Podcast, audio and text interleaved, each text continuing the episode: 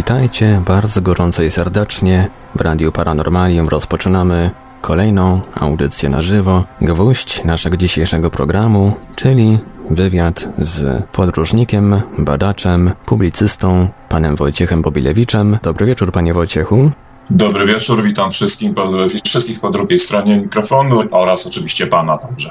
Jak słusznie słuchacze zauważyli, rozpoczęliśmy podkładem dźwiękowym z debat ufologicznych. Co prawda dzisiejsza audycja będzie miała zdecydowanie mniej wspólnego z ufologią, bardziej z kryptozoologią, ale wątki paranormalne również się pojawią. Panie Wojciechu, jest pan prawdziwą skarbnicą wiedzy z tematyki paranormalno-anomalnej. Naszą rozmowę podzieliłem dziś na trzy główne fragmenty. Pierwsza będzie dotyczyć pana najnowszej wyprawy w poszukiwaniu afrykańskiego dinozaura, druga będzie wiązać się ze słynną czaszką gwiezdnego dziecka, która ma być pozostałością po ludzko-obcej hybrydzie. I wreszcie trzecia część, która skupi się na odbytej przez pana wyprawie w poszukiwaniu baz UFO na wyspach Salomona. Ale może najpierw niech powie nam Pan, odkąd interesuje się Pan zjawiskami paranormalnymi i zagadkami świata. Od czego się zaczęło? Jak patrzy na to rodzina i przyjaciele? I kiedy możemy spodziewać się Pańskiej autorskiej książki?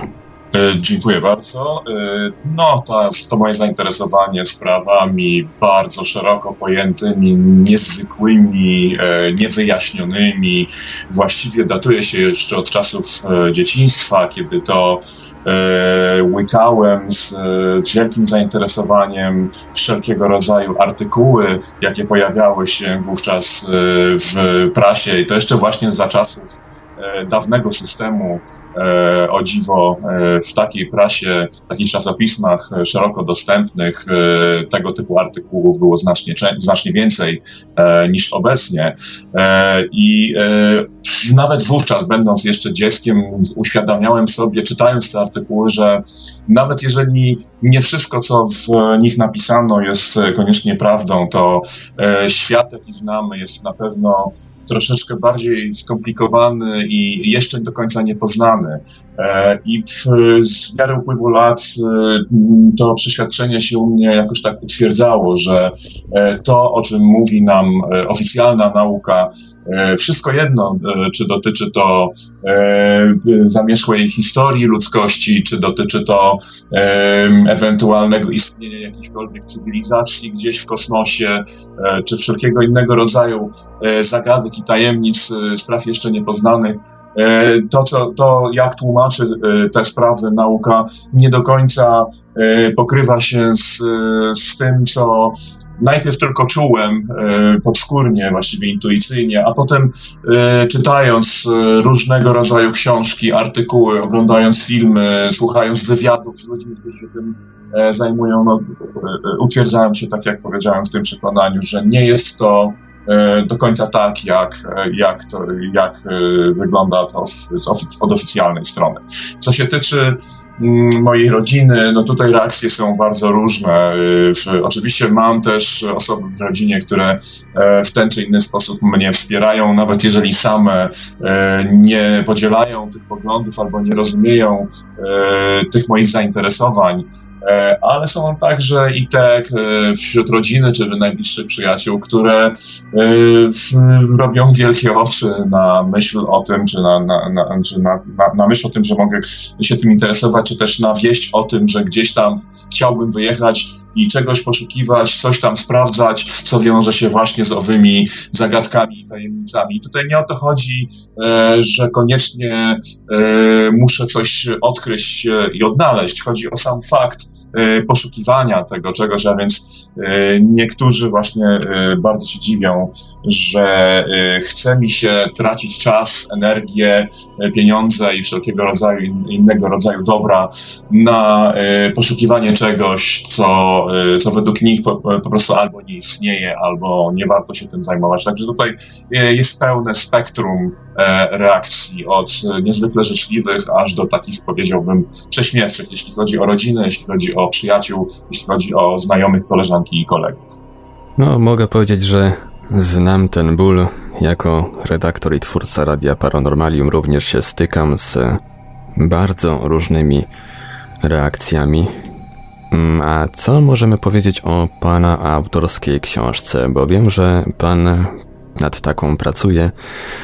Kiedy możemy się spodziewać jej wydania?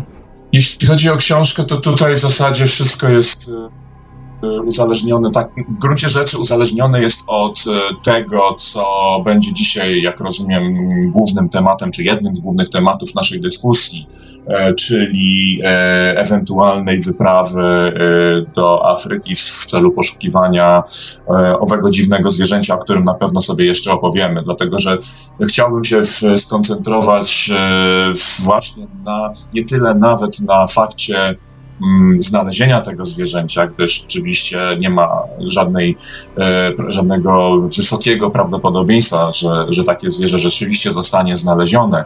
Chciałbym się raczej skoncentrować na samym fakcie poszukiwań, na tym, jak w ogóle doszło do tego pomysłu, e, na tym właśnie, jak e, doszło w ogóle do mojego zainteresowania tego typu sprawami, a także na relacji z samego przebiegu takiej ekspedycji, a gdyby się okazało, że istotnie istotnie uda się e, coś uwiecznić e, na nagraniu wideo czy e, aparatem fotograficznym, coś odnaleźć, coś usłyszeć, coś zobaczyć, no to oczywiście taka, taka relacja z, też będzie tam zawarta. Natomiast, tak jak powiedziałem, w zależności od tego, czy uda się wyjechać, a raczej źle to powiedziałem, nie tyle czy uda się wyjechać, tylko kiedy, ponieważ to, że wyjadę, y, jest sprawą bezsprzeczną.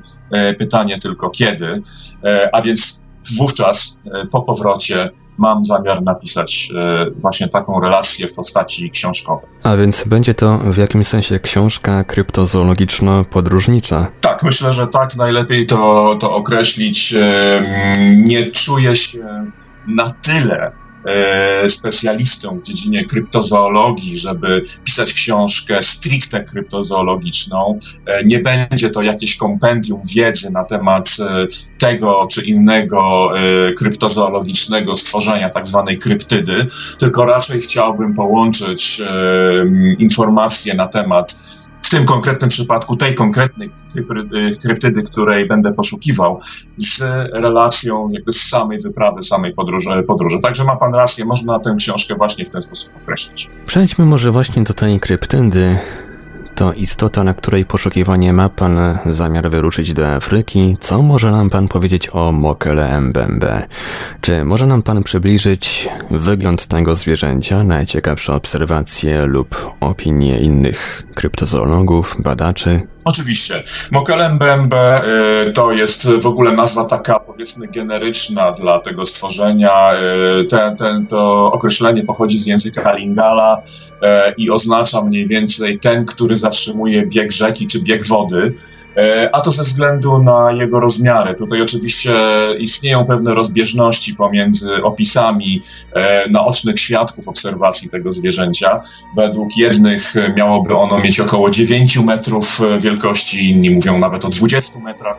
E, tak czy owak jest to niewątpliwie, jeśli wierzyć owym naocznym świadkom, zwierzę niewątpliwie bardzo duże, porównywalne wielkością do hipopotama, a być może nawet do słonia. Jeśli chodzi o sam wygląd, to y, tułów tego zwierzęcia, według opisów naocznych świadków, y, przypomina właśnie tułów słonia czy hipopotama, a różni się y, to zwierzę od tych wspomnianych przeze mnie przed chwilą przede wszystkim dwiema takimi zasadniczymi cechami, mianowicie długą szyją, dość masywną szyją, ale długą taką jak powiedzmy u żyrafy, zakończoną głową kształtem przypominającą węża, e, a także e, równie długim, dość masywnym ogonem, a więc nie takim ogonem, jaki występuje właśnie u słoni czy hipopotamów, jak, e, jak wiemy, u nich są, te ogonki są dosyć malutkie.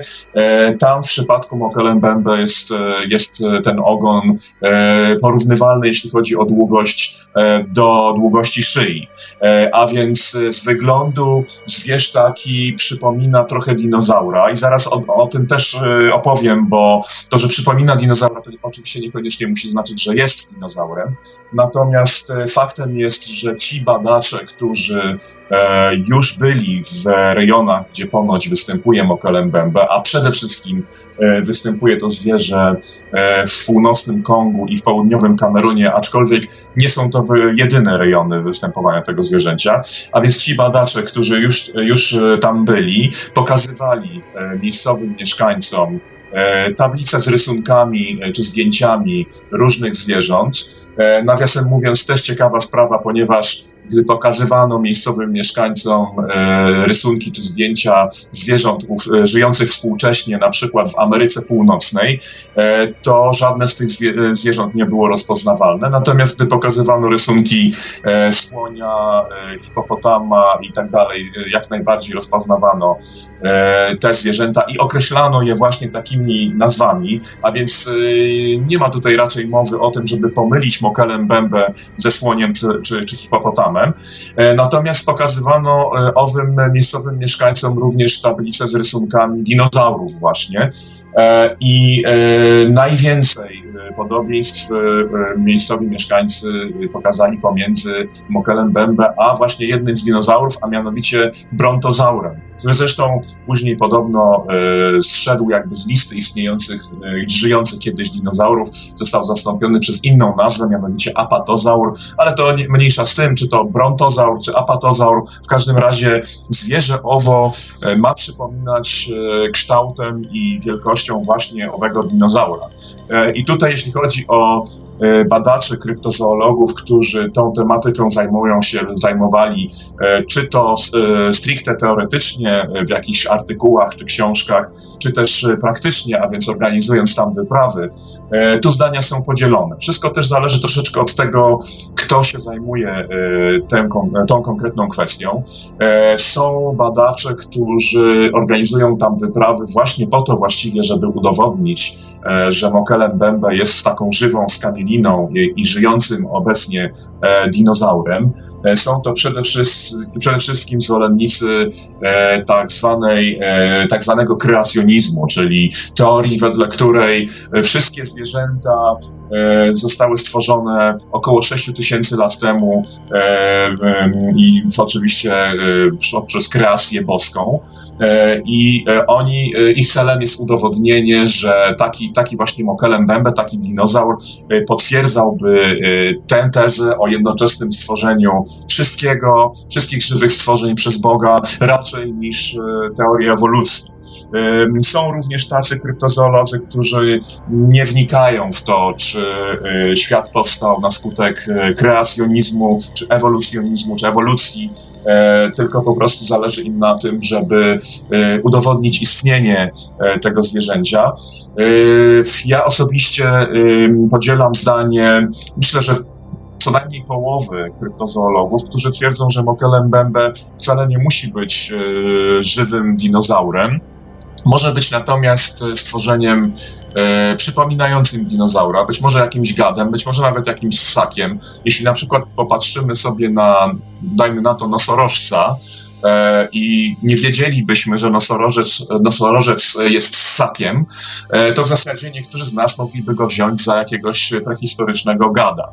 E, mamy również gady takie jak na przykład krokodyl, które są no w zasadzie, można by poniekąd powiedzieć, żywą skamieniną, bo w zasadzie są to takie dinozaury, tyle tylko, że w troszeczkę zminiaturyzowanej formie, bo przodkowie krokodyli byli od nich dwa 3, 5 albo 8 razy więksi, ale generalnie być może tak samo jest właśnie z Mokelem Bembe, być może e, jest to istotnie jakiś gad będący potomkiem żyjących miliony lat temu dinozaurów. E, szczerze mówiąc, e, ta kwestia akurat aż tak mnie nie zajmuje. Mniej mnie interesuje to, czym jest Mokelem Bembe i do jakiego królestwa zwierząt należy go, znaczy do jakiego gatunku może tak, w królestwie zwierząt należy go przypisać.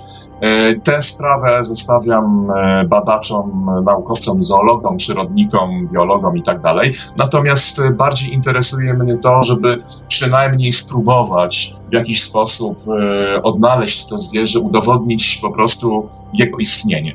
Panie Wojtku, jakie są szanse na znalezienie Mokele MBMB? Czy do tej pory któreś z grup, a tych było bez liku, udało się trafić na jakiś konkretny ślad? Bo mamy bardzo wiele relacji, natomiast no, sprawa chyba wygląda inaczej z dowodami materialnymi. Tak, rzeczywiście to jest prawda. E, bezpośredniego dowodu, e, takiego bezsprzecznie potwierdzającego istnienie Mokelembembe e, nie ma. Jest natomiast szereg dowodów pośrednich. Kilkakrotnie udało się badaczom, różnym grupom badawczym, a tych, jak pan mówi, było bez liku od co najmniej początku XX wieku. Zatem udało się niektórym grupom znaleźć a nawet sfotografować ślady łap, e, które nie przystawały do żadnego znanego, żyjącego w tamtych rejonach e, zwierzęcia, a e, zapomniałem dodać, że jeśli chodzi o nogi czy łapy tego zwierzęcia, noczni świadkowie również wspominają o tym, że w zasadzie przypominają one rzeczywiście nogi hipopotama czy słonia z tą różnicą, że zakończone są trzema szponami czy pazurami. E, I tutaj rzeczywiście takie ślady odnaleziono. E, również e, kilkakrotnie grupy, które udawały się w tamte odległe rejony, słyszały dziwne odgłosy, które nie należały do również do żadnego znanego gatunku. Zresztą ciekawa sprawa, miejscowi mieszkańcy mówią również, że tam, gdzie mieszka czy przebywa Mokelembembe, tam brak jest na przykład właśnie hipopotamów, e, ponieważ mimo, że zwierzęta te są w zasadzie roślinożerne, e, to zaciekle bronią swojego terytorium i w obronie terytorium potrafią nawet właśnie zabić e, strzytosłonia czy, czy hipopotama. W związku z tym w, w rejonach, które zamieszkuje Mokelembembe raczej hipopotamów nie ma, przynajmniej jeśli wierzyć E, miejscowym mieszkańcom, a ja zawsze uważam, że nawet jeśli miejscowi mieszkańcy troszeczkę przekoloryzowują, to jednak w ich opowieściach e, tkwi e, ziarno prawdy, tak uważam. Te historie nie wzięły się znikąd. Te rejony, w których ponoć znajduje się Mokelembembe, są zbyt dalekie, by tam i zbyt, zbyt w zasadzie też niebezpieczne, pozbawione jakiejkolwiek infrastruktury, żeby udawali się tam, mówiąc oczywiście to w cudzysłowie, już zwykli, zwykli ludzie. E, jeżeli ktoś z zachodu tam się udaje, to właśnie tylko badacze, którzy, którzy tę sprawę badają, więc e, nie sądzę, żeby e, historie o Mokole Mbembe były wymyślane dla przyciągnięcia turystów bądź pieniędzy. Tym bardziej, że doniesienia o Mokole Mbembe, tak jak powiedziałem, pochodzą z, głównie z północnego Konga i południowego Kamerunu, ale nie są do tych rejonów ograniczone. Natomiast języki, jakim, jakimi posługują się mieszkańcy, choćby nawet tylko tych dwóch krajów, nie mówię o krajach ościennych, gdzie podobne zwierzęta też widywano, e, są językami tak od siebie e, różnymi, że nie sposób, by poszczególne grupy plemienne czy poszczególne wioski były w stanie przekazywać tę historię e, innym grupom plemiennym tylko po to, by stworzyć swego rodzaju mit. To są odrębne relacje odrębnych grup, grup etnicznych, odrębnych plemion, odrębnych e, wiosek. E, Mokelembembe było widywane zarówno przez mieszkańców e, grupy etnicznej Bantu, czyli tych powiedzmy wyższych ludzi, jak i pigmejów, czyli tych, tych mniejszych, niższych ludzi.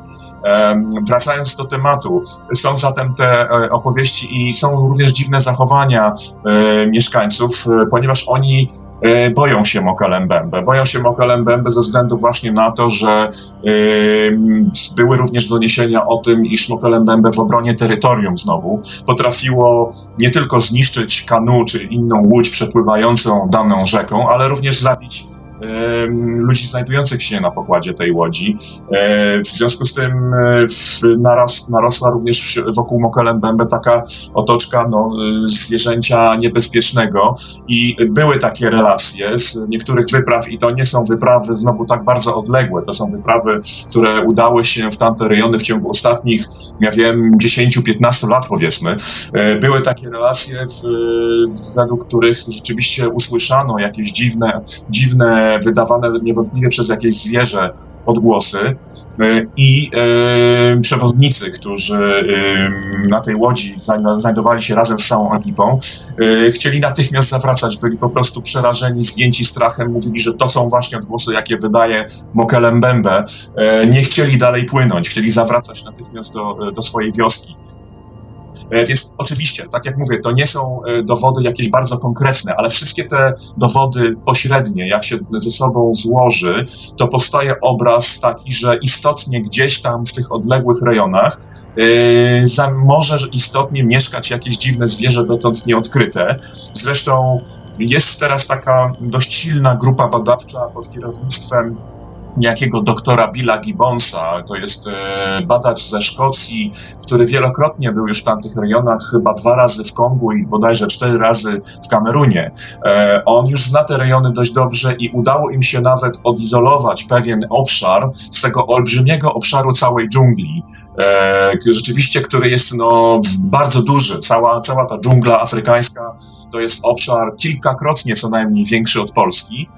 Natomiast udało im się odizolować wielki obszar, e, e, który można w zasadzie penetrować, spenetrować w ciągu kilku dni, e, w którym to obszarze ponoć ostatnio Mokelem Bębe było albo widziane, albo słyszane. Ostatnio, kiedy ta wyprawa tam się znajdowała, usłyszano również dziwne dźwięki dochodzące z, z jam, które znajdowały się u brzegu rzeki i również tutaj miejscowi mieszkańcy opowiadają, że Mokelem Bębe jest zwierzęciem takim powiedzmy mm, okresowym, to znaczy ma swoje okresy, podczas których się żywi, a następnie ma również okresy, w których tak jakby hibernowało. W zasadzie Mokelem Bębe jest przede wszystkim aktywne podczas pory deszczowej. Podczas pory, kiedy pora deszczowa już zanika, Mokelem Bembe ponoć zakopuje się w takich specjalnych jamach, gdzie albo właśnie hibernuje, albo być może się rozmnaża, czy też składa jaja. Trudno powiedzieć, co się tam w tych jamach dzieje. Natomiast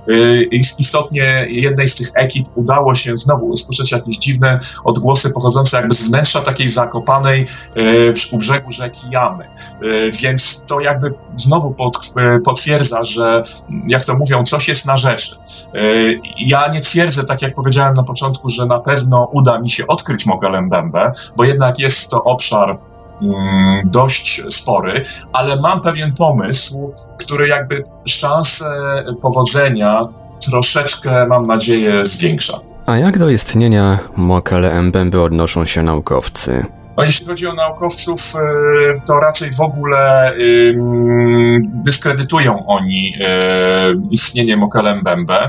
E, jeżeli ktoś twierdzi, że Mokelembembe może być właśnie taką żywą skamienną pozostałością jakiegoś dinozaura, który przeżył do naszych czasów, tłumaczą to w ten sposób, że nie jest to możliwe, albowiem po pierwsze E, ów las równikowy afrykański, choć e, niewątpliwie jest to jeden z najbardziej takich stałych i niezmiennych habitatów, e, ale jednak od czasów, kiedy według oficjalnej nauki istniały dinozaury, czyli mm, jak wiadomo, no, oficjalna nauka mówi, że 65 milionów lat temu wymarły, że jednak od tamtych czasów ta dżungla y, uległa znaczącym przeobrażeniom e, i w związku z tym raczej są marne szanse na to, żeby mogły tam przeżyć jakiekolwiek dinozaury, a po drugie, żeby mogła przetrwać tam jakakolwiek populacja dinozaurów czy jakichkolwiek innych stworzeń, musiałaby to, musiałaby to być y, populacja e, dość stabilna, y, i dość liczebna, żeby oczywiście móc się e, rozmnażać.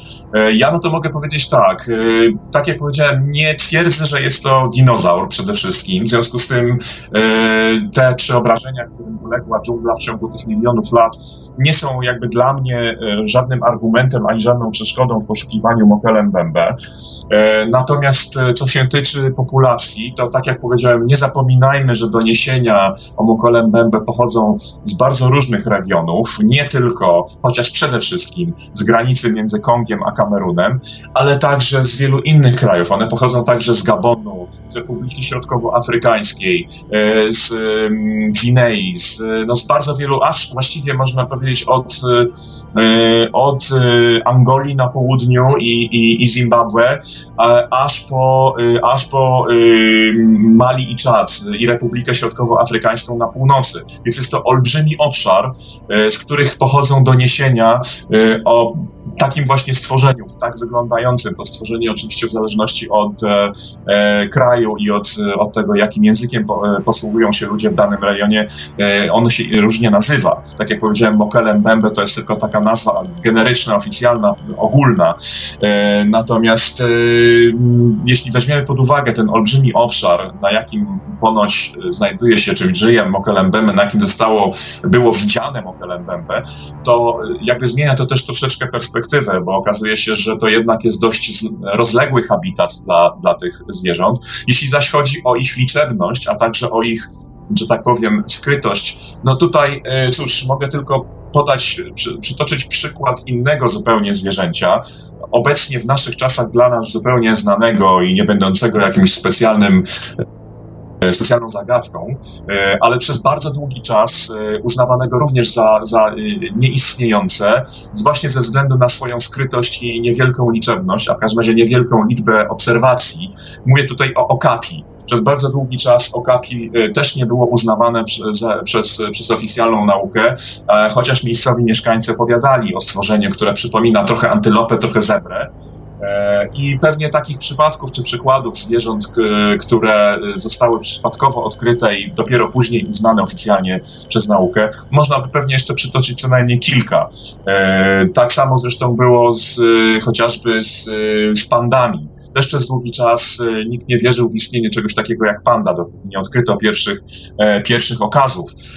Dlatego to, że te relacje o bezpośrednich obserwacjach są stosunkowo nie mm, to, to mnie akurat nie zraża i, i, i tutaj nie, nie zgadzam się z naukowcami, że y, właśnie ta mała liczebność obserwacji, czy mała liczebność samej populacji i niewielki habitat y, świadczą przeciwko istnieniu Mokele Mbembe. Y, są oczywiście również i tacy naukowcy, którzy dopuszczają istnienie jakiegoś zwierzęcia, ale na pewno nie dinozaura, bo, bo jednak ta cała dżungla środkowo i zachodnioafrykańska afrykańska, ona została zbadana dopiero mniej więcej w 20%. Są jeszcze całe szerokie połacie, wielkie połacie dżungli, które y, nie zostały przebadane dokładnie. Nie zapominajmy, że jest to druga co do wielkości dżungla zaraz po dżungli amazońskiej. E, nie zapominajmy również, że jest to pierwsza co do wielkości dżungla, e, jeśli chodzi o tereny e, bagniste i podmokłe, na których oczywiście przeprowadzanie jakichkolwiek badań czy obserwacji jest tym bardziej utrudnione. W związku z tym mm, niewykluczone, że jeszcze w tych lasach, gęstych, tropikalnych lasach tej dżungli afrykańskiej kryje się wiele zwierząt. Zresztą, nawiasem mówiąc, Mokele Mbembe nie jest jedynym takim zwierzęciem, o którym opowiadają miejscowi. Mokele Mbembe nie jest oczywiście jedynym potencjalnym dinozaurem zamieszkującym tą część Afryki. Co z innymi zwierzętami? W niektórych opracowaniach można spotkać opisy stworzeń przypominające na przykład stegozaury. George Eberhard w swojej publikacji, właściwie w takiej encyklopedii kryptozoologicznej, Mysterious Creatures, a Guide to Cryptozoology wymienia m.in. takie stworzenia jak Emela Entuka, Ngobo, Mbielu, Mbielu, Mbielu, Nuguma Monene i tak. Co z tymi kryptydami? Co można powiedzieć na ich temat? Tak, rzeczywiście e, tego typu relacje też istnieją, zresztą z e, podobnych rejonów. E, wedle naocznych świadków obserwacji, te zwierzęta, o których Pan powiedział, to znowu czasami tutaj te nazwy się jakby przenikają, czyli niektórzy badacze uważają, że to są że nazwy określające dokładnie to samo zwierzę, inni, inni twierdzą, że jednak dotyczy, obserwacje dotyczą troszeczkę innych zwierząt, jeszcze inni twierdzą, że być może chodzi tutaj o e, samce i samice. Owe zwierzęta z wyglądu, według obserwacji naocznych świadków, przypominają troszeczkę e, nosorożce, z tą jednak różnicą, że według jednych świadków e, zamiast jednego rogu, względnie dwóch rogów na pysku, znajdujących się jeden za drugim, stworzenie owo posiada dwa e, wyrostki, też nie bardzo wiadomo, czy są to wyrostki rogowe czy kostne, znajdujące się obok siebie e, na głowie lub na pysku. a według innych obserwatorów tych zwierząt posiadają one prawdopodobnie kostną kryzę wokół głowy i na tej kryzie jeszcze szereg właśnie takich wypustek, też nie wiadomo, czy, czy kolców, też nie wiadomo, czy, czy, czy rogowych, czy kostnych. W każdym razie rzeczywiście troszeczkę przypominających może stegozaura, może triceratopsa nawet bardziej. W każdym razie też e, tutaj oczywiście powstaje natychmiast pytanie, czy mamy do czynienia znowu z jakimś e, dinozaurem, który przeżył do naszych czasów, czy też bardziej ze ssakiem, no bo tak jak powiedziałem już wcześniej, właściwie nosorożec, gdybyśmy nie wiedzieli, że jest ssakiem, też byśmy mogli pomyśleć, że jest gadem. E, więc tutaj e, też prawdopodobnie trzeba by to zbadać, ale jedynym oczywiście sposobem zbadania tego jest natknięcie się na takie zwierzę, zrobienie mu zdjęć czy filmów i ewentualne pobranie jakichś próbek do DNA. To Emelantuka, Bielum, Bielum, Bielu i tak dalej, to są właśnie te nazwy, które się nadaje tego typu zwierzętom, ale e, na tym e, nie koniec, bo według e, relacji miejscowych mieszkańców w lasach w tych dżunglach tropikalnych kryje się, kryją się również inne zwierzęta, mianowicie na przykład dodu, czyli stworzenie, które z wyglądu przypomina dość mocno małpę człowiekokształtną, ale z pewnymi różnicami. E, źrenice tych, e, tych zwierząt są raczej pionowe, jak na przykład u kozy, e, a nie okrągłe, tak jak u reszty małp czy u ludzi. Łapy czy ręce oraz nogi tych, tych stworzeń posiadają po trzy palce, również zakończone są szponami, a niektórzy mówią również o pewnych takich wyrostkach czy kolcach biegnących wzdłuż grzbietu tej, tej istoty. Ponadto mówi się także, o innych stworzeniach, mianowicie o Dbafofi, e, co w wolnym tłumaczeniu oznacza wielki pająk. E, I tutaj też ciekawostka, ponieważ e, tenże wspomniany już przeze mnie Bill Gibbons, on poszukiwał Mokelem Bembe i mieszkańcy wioski, do której udał się Gibbons, oczywiście też skoncentrowali się na tym, żeby pomóc mu w dostarczeniu informacji na temat Mokelem Bembe. I dopiero y, pod koniec pobytu y, okazało się, Gibbons się przyznał, że szuka również innych kryptyd, innych stworzeń, nie tylko Mokelem Bembe. Pokazał wodzowi wioski y, rysunek owego Dżbafofi, czyli tego wielkiego pająka. I na, na, to, na to wódz odpowiedział, że szkoda, że, że o tym wcześniej nie wiedział, ponieważ jeszcze jakiś czas temu, kilkaset metrów od wioski, Dżbafofi miało swoją, swoje gniazdo, powiedzmy. A trzeba dodać, że według opisów miejscowych mieszkańców dżba Fofi miałoby mieć od 1,50 m do 1,70 m wielkości razem e, z odnóżami, e, co czyniłoby go największym pająkiem, jaki kiedykolwiek znany był e, ludzkości, przynajmniej w obecnych czasach. E, większym od wszelkiego rodzaju e, ptaszników, gigantów i tak dalej. E, jest zresztą ciekawa relacja pochodząca z lat 30. małżeństwa misjonarzy, zresztą białych misjonarzy, którzy no, też nie bardzo mieliby tutaj mm, jakby żaden, żaden, żadnego interesu w tym, żeby, żeby opowiadać jakieś, jakieś bajki otóż któregoś dnia jechali samochodem e, jedną z dróg wiodących przez dżunglę i przed samochodem e, przebiegło im stworzenie wielkością przypominające mniej więcej psa. On wysiadł z samochodu, podszedł bliżej. Stworzenie to już chowało się w zaroślach, ale jeszcze było trochę widoczne na drodze i spostrzegł wtedy właśnie, że nie jest to żaden pies ani żadna małpa, tylko że jest to właśnie gigantyczny e, pająk. Więc e, zresztą doniesienia o takich pająkach e, pochodzą nie tylko z Afryki. Więc znowu mogę tylko powiedzieć, że coś jest na rzeczy, że, że przynajmniej część z tych opowieści faktycznie może być prawdziwa i zresztą byłoby również ciekawe, gdybym, o ile podróż się odbędzie, albo tak jak powiedziałam, nie tyle o ile się odbędzie, tylko za kiedy się odbędzie, jeśli nawet nie znajdę Mokelembembe, to być może uda się znaleźć jakąś inną kryptydę. Czy prehistoryczne gady lub przedstawicieli megafauny widuje się również gdzieś indziej na świecie? Jak podchodzi Pan do kwestii przetrwania tych stworzeń do dzisiejszych czasów? Z perspektywy biologii i zoologii budzi to wątpliwości, bo oznaczałoby to na przykład, że musi istnieć cała populacja mokele mbembe, nessie lub innych kryptyd. Co pan sądzi na ten temat? E, tak, tak jak już powiedziałem, i moim zdaniem e, nie musi być to wcale dinozaur, e, który przetrwał do naszych czasów.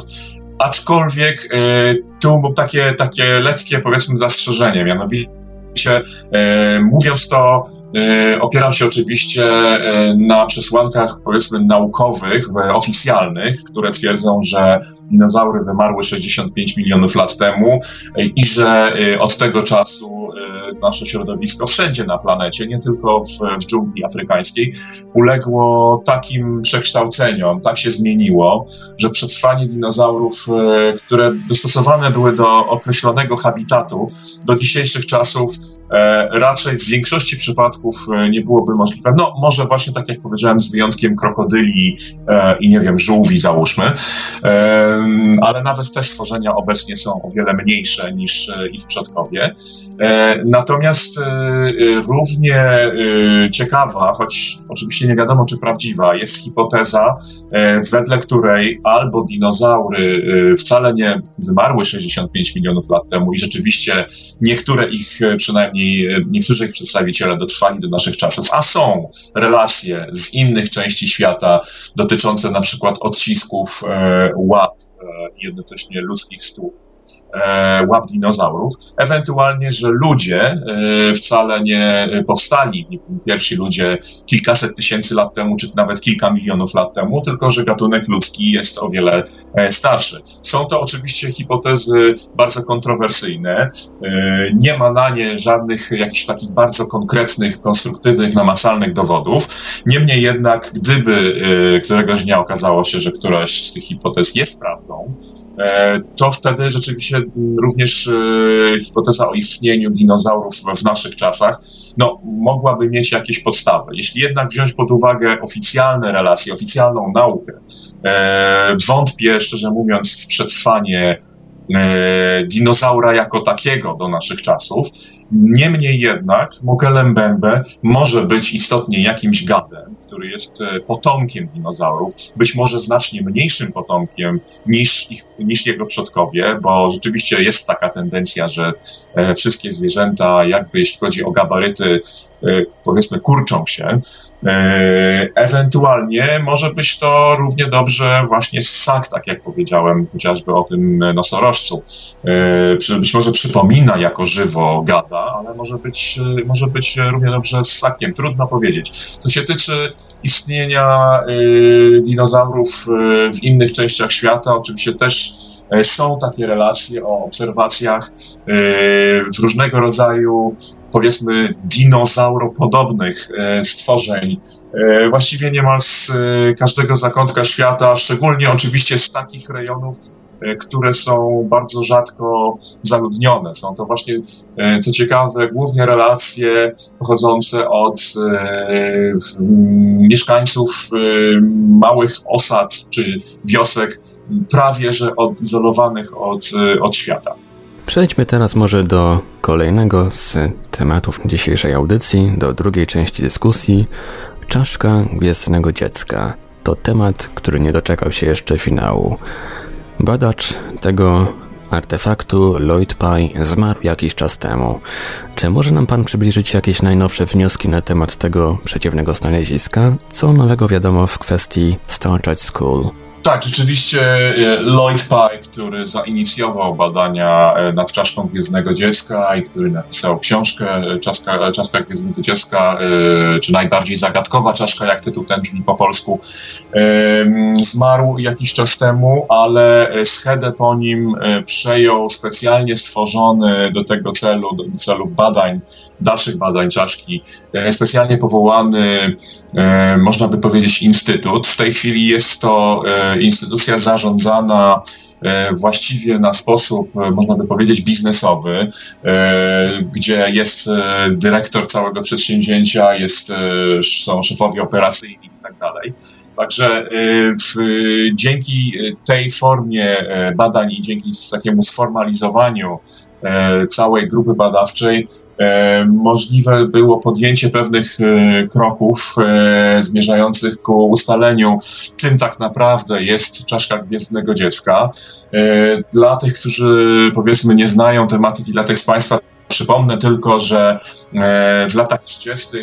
XX wieku znaleziono bardzo dziwną czaszkę o niezwykłych kształtach, która e, znalazła się w rękach amerykańskiego badacza e, Lloyda Paya, który to, jak powiedziałem, zmarł niedawno i który poddał czaszkę mnogim badaniom. Najpierw były to badania stricte morfologiczne, dotyczące jakby samej struktury czaszki, jej kształtu, jej złożoności złożoności, budowy, e, udało się rzeczywiście odnaleźć bardzo wiele cech morfologicznych, było ich chyba 25, jeśli dobrze pamiętam, które w sposób no, dość znaczący E, decydowały o tym, że nie może być to czaszka ludzka. Oczywiście wszystkie z nich razem, e, każda z nich osobna, z osobna mogła e, świadczyć o tym, że była to ludzka czaszka po prostu zdeformowana, ale nie wszystkie 25 razem. Ponadto udało się znaleźć również w strukturze czaszki wrośnięte bardzo dziwne włókna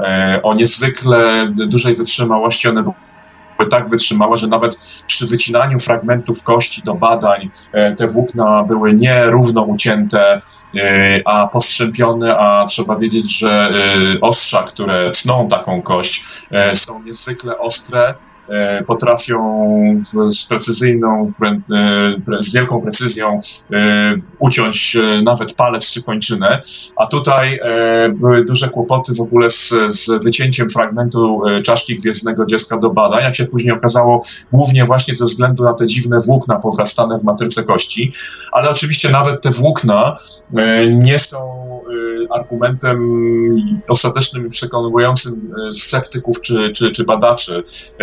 Dlatego Lloydowi zależało także na badaniu DNA, aby zbadać całe DNA, zarówno mitochondrialne, jak i jądrowe czaszki gwiezdnego dziecka. Badanie DNA mitochondrialnego, e, czyli tego dziedziczonego po matce, po kobiecie, e, wskazało na to, że e, matką, nie wiadomo czy biologiczną matką, ale w każdym razie matką, która urodziła gwiezdne dziecko, była rzeczywiście ziemianka, kobieta.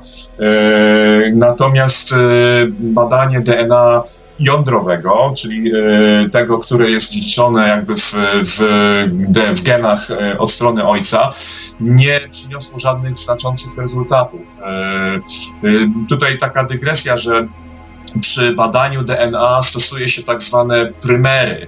To są takie bardzo krótkie fragmenty DNA, które wprowadza się do roztworu z DNA badanym i jeżeli jest to DNA człowieka, to y, bardzo szybko y, te fragmenty się ze sobą, że tak powiem, łączą, ponieważ cała, cała, całe, całe DNA to jest po prostu łańcuch nukleotydów, które się łączą ze sobą w ściśle określony sposób i w ściśle określonej kolejności. To są cztery nukleotydy i tylko dwa, dwa z nich się łączą ze sobą i dwa pozostałe też łączą się ze sobą. W związku z tym, jeżeli się do takiego roztworu wprowadzi pewien bardzo krótki odcinek w DNA i, i, DNA ludzkie zostanie wykryte, no to te nukleotydy się ze sobą szybko połączą i to będzie już wykryty odcinek e, mm, DNA, który został znaleziony, który potwierdza to, że e, dana osoba e, była człowiekiem, że DNA badane należy do człowieka. W przypadku czaszki gwiezdnego dziecka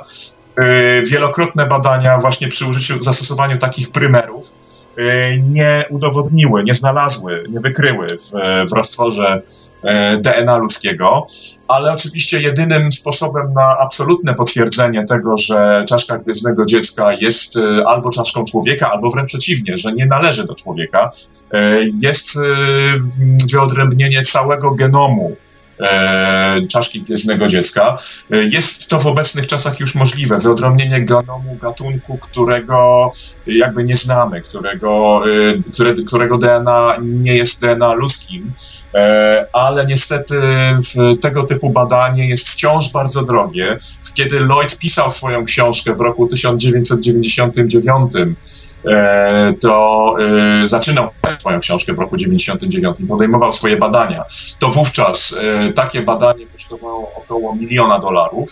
W tej chwili e, cena tego badania jest już nieco niższa, ale wciąż bardzo wysoka, wynosi 250 tysięcy dolarów mniej więcej. W tej chwili e, jeszcze Lloydowi, za czasów, kiedy jeszcze żył, e, udało się znaleźć pewnego genetyka, e, którego nazwiska celowo nie podał, a to ze względu na fakt, że obawiał się, iż e, podanie nazwiska tego genetyka może spowodować e, jego ostracyzm ze strony jego kolegów po fachu. E, ów genetyk zgodził się podać swoje nazwisko dopiero wtedy, kiedy zostanie sporządzony raport e, z badania DNA, e, kiedy zostanie wyodrębnionych wystarczająco dużo próbek DNA, by określić jednoznacznie, że czaszka gwiezdnego dziecka jest albo czaszką ludzką, albo wręcz przeciwnie. W tej chwili ten genetyk cały czas współpracuje z ową organizacją, która utworzyła się po śmierci Lloyda. E, są e, na dobrej drodze, ponieważ te fragmenty DNA, które już udało się owemu genetykowi wyodrębnić, wskazują rzeczywiście na to, że może, może być to jakaś istota niekoniecznie e, do końca ludzka. Nie wiadomo oczywiście w tej chwili, czy chodzi o hybrydę jakąś człowieka i obce istoty, czy jest to w ogóle czaszka należąca do, ta, do tak zwanego obcego, ale y, te fragmenty DNA, które już udało się genetykowi wyodrębnić, potwierdzają to, że y, nie przystają one, całkowicie przynajmniej, nie przystają one w pełni do ludzkiego DNA. Y, w związku z tym w tej chwili cały czas ta fundacja, ta organizacja działa, poszukuje w dalszym ciągu funduszy na to, żeby dokonać szybkiego wyodrębnienia całego genomu, a póki co współpracuje z owym genetykiem E, i ten genetyk w wolnym czasie cały czas e, pobiera e, kolejne próbki DNA. Tutaj też warto wiedzieć, że DNA to właśnie jądrowe jest, jest łańcuchem nukleotydów długim na wiele, wiele, wiele par zasad. To są już miliony, miliardy par zasad. W przeciwieństwie do DNA mitochondrialnego, które, którego długość tego łańcucha to jest tylko przy, niewiele ponad 16 tysięcy par zasad. W związku związku z tym DNA mitochondrialne bardzo łatwo wykryć i zbadać, DNA jądrowe niestety nie. E, dlatego e, dopóki nie znajdą się fundusze na badania, e, na, na wyodrębnienie właśnie całego genomu, to ten genetyk pomału e, pobiera kolejne próbki i e, dopasowuje je do takiego wzorca DNA ludzkiego, który to wzorzec znajduje się w Narodowym Instytucie Zdrowia, National Institutes of Health. To jest taka bada e, organizacja badawczo-zdrowotna e, w Stanach Zjednoczonych. E, I tak jak powiedziałem, większość z tych próbek nie pasuje czy nie przystaje do tego wzorca, więc niewątpliwie mamy tutaj do czynienia z bardzo ciekawą sprawą, potencjalnie z odkryciem na, na olbrzymią skalę, ale dopóki ten genom nie zostanie całkowicie wyodrębniony, naukowcy E, sceptycy e, będą poddawać w wątpliwość fakt, że czaszka nie należy do człowieka. Jakie są szanse na to, że czaszka gwiezdnego dziecka rzeczywiście pochodzi od hybrydy człowieka i innego gatunku? Czy na świecie znaleziono inne podobne czaszki? Bądź inne części ciał, co ze słynnymi wydłużonymi czaszkami z Paracas, o których głośno było niedawno w internecie? No właśnie, no właśnie, czaszki z Paracas y, to jest bardzo dobry przykład, dlatego że yy, znowu ci słuchacze, którzy nie wiedzą dobrze, żebyśmy troszkę przybliżyli sprawę, yy, to są czaszki znajdujące się obecnie właśnie w Muzeum w Paracas y, w Ameryce Południowej, czaszki, które do złudzenia przypominają ludzkie, jeśli chodzi o część twarzową, to znaczy w zasadzie mają podobne e, oczodoły, kość nosową, e, żuchwy, zęby i tak dalej. E, jedyną różnicą, właściwie powiedzmy dwiema różnicami, po pierwsze jest to, że, są, że te kości są nieco masywniejsze, a drugą zasadniczą różnicą jest to, że część mózgowa tych czaszek jest wydłużona. I oczywiście naukowcy, badacze oficjalni, że tak powiem, no, potwierdzają, że tak, rzeczywiście takie wydłużenie jest jak najbardziej prawdopodobne, albowiem w starożytnych kulturach, w wielu kulturach, zresztą nie tylko w kulturach indiańskich, ale chociażby nawet w starożytnym Egipcie i tak dalej, co samo w sobie zresztą jest już sprawą dość ciekawą, e, stosowano takie właśnie wydłużenia czaszek poprzez e, krępowanie czaszki e, noworodka E, bandażami, e, aż no wiadomo, że czaszka noworodka jest jeszcze plastyczna, aż właśnie powstawał taki kształt, jak już dziecko osiągało pewien wiek i czaszki, i kości czaszki się utwardzały. Właśnie taki, taki powiedzmy jajowaty kształt. I wszystko byłoby w porządku, gdyby nie fakt, że zbadano również pojemność mózgu tych czaszek. Jak wiadomo, wszelkiego rodzaju e, deformacja, e, zwłaszcza deformacja sztuczna e, czaszki, nie powoduje zmiany objętości mózgu. Jeżeli ktoś się rodzi z, jakąś z mózgiem o jakiejś określonej objętości, to chociażbyśmy skręcali tę czaszkę, wyginali ją, w jakikolwiek sposób krępowali i tak dalej, to objętość mózgu nie ulegnie zmianie.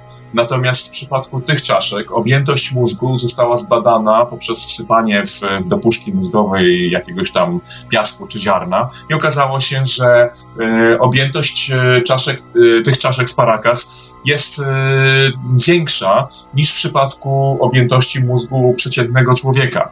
E, a, a to już jest sprawa e, dość ciekawa, dlatego że oczywiście istnieją pewne różnice pomiędzy objętościami, czasz, objętościami mózgu u ludzi, ale generalnie te różnice wynikają przede wszystkim jakby z samej postury danego człowieka. Wiadomo, że jeśli Indianie na przykład z Ameryki Południowej, którzy są zazwyczaj osobami o niskim wzroście, rzędu 1,50 m, 1,60 m.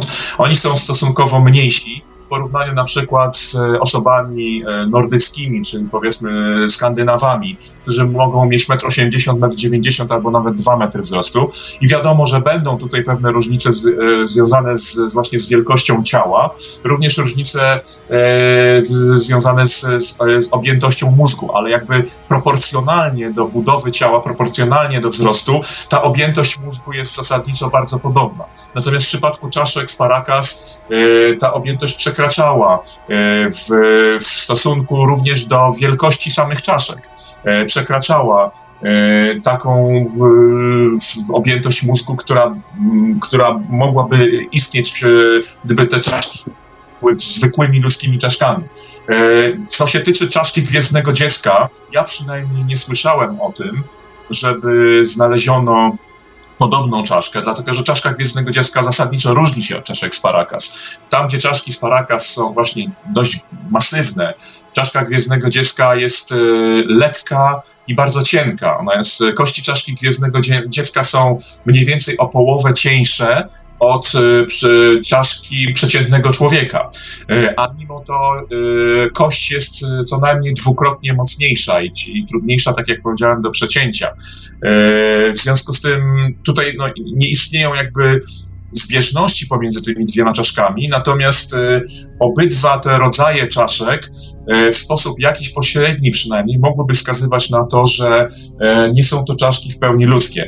Co do czaszek z Paracas nie wypowiadam się dalej, dlatego że należałoby je poddać takim samym badaniom, tak samo intensywnym, jak w przypadku czaszki Gwiezdnego Dziecka. Mogę się tylko wypowiadać na temat czaszki Gwiezdnego Dziecka, albowiem jest to temat, którym się e, w swoim czasie zajmowałem i e, współpracowałem z Lloydem e, również przy tłumaczeniu jego książki, więc na ten temat wiem na pewno więcej. I tutaj, no tak jak mówię, oczywiście nie ma na razie jakiegoś takiego mm, niezaprzeczalnego dowodu, który wskazywałby na to, że mamy do czynienia z czaszką albo hybrydy obco-ludzkiej, albo w ogóle istoty obcej. Natomiast e, te wszystkie badania morfologiczne, które do tej pory wykonano, a także te badania DNA, które udało się wykonać. I nie mówię tutaj o badaniach laboratorium BOLD, bo bardzo często sceptycy i, i naukowcy powołują się na pierwsze badanie DNA, jakie wykonano w, w laboratorium e, BOLD w Vancouver. Tak, no właśnie, e, właśnie tak. któryś, to jest chyba to badanie, w którym e, popełniono jakieś błędy, z tego co pamiętam. Tak, tak, tak, tak. Tam chodziło o to, że laboratorium BOLD de facto nie było w ogóle przystosowane do tego, żeby badać tak zwane DNA starożytne, bo według e, badań metodą e, węgla radioaktywnego oszacowano, że e, ta istota żyła mniej więcej 900 lat temu, a 900-letnie DNA to już jest tak zwane DNA starożytne. DNA, które jest starsze niż 50, góra 100 lat, jest traktowane już jak DNA starożytne i laboratorium Nie miało w ogóle takich maszyn, które e, przystosowane byłyby do, do e, ekstrakcji i badania właśnie takiego DNA starożytnego. To po pierwsze. Po drugie, poddano tę czaszkę e, kilkakrotnie badaniom, nie, nie jeden raz, tylko kilka razy i za każdym razem okazywało się, że próbka DNA jest, uległa kontaminacji, jest skażona DNA e, innej istoty, czyli istoty ludzkiej, a więc albo labora, e, laboranta czy laborantki, którzy przeprowadzali badanie, albo jakiegoś innego, e, jakiejś innej czaszki ludzkiej, która była też przez to laboratorium badana. W każdym razie za każdym razem okazywało się, że próbka nie jest czysta, mimo że przy po, pobieraniu samych próbek, przy których obecny był Lloyd, no, dokładano starań, żeby, żeby pobrać dana próbka była jak najczystsza. W związku z tym e, efekty, wyniki badania DNA e, tegoż laboratorium nie są w żaden sposób e, wiążące. Właśnie z tych dwóch powodów. Po pierwsze ze względu na kontaminację, po drugie ze względu na to, że to laboratorium nie, nie, nie potrafiło nawet wyodrębnić takiego starożytnego DNA. Dlatego nie mówię o tych badaniach pierwszych, na które właśnie bardzo często powołują się sceptycy i naukowcy, Mówię o kolejnych badaniach, w tym także w ty, y, o tych badaniach DNA, które są teraz przeprowadzane, o tych próbkach DNA, które są pobierane przez y, owego na razie anonimowego y, genetyka, ponieważ to, co już udało się ustalić, to, co już udało się pobrać, wskazywałoby właśnie na to, że mamy do czynienia albo z hybrydą obcoludzką, albo wręcz w ogóle z y, y, istotą pozaziemską, w każdym razie nie, nie pochodzącą z Ziemi, może tak to określę. Y, Lloyd jeszcze zdążył przed śmiercią napisać też oprócz książki taki, taki dodatek, takiego e-booka, który stanowił jakby uzupełnienie e, tego, co napisano w książce, dlatego że badania e, w książce opisane e, są doprowadzone do roku bodajże 2006 lub 2007. Natomiast późniejsze badania opisane w tym e-booku doprowadzone są do roku 2011. A więc upłynęło jeszcze kilka lat i w tym czasie oczywiście doszło do kolejnych badań.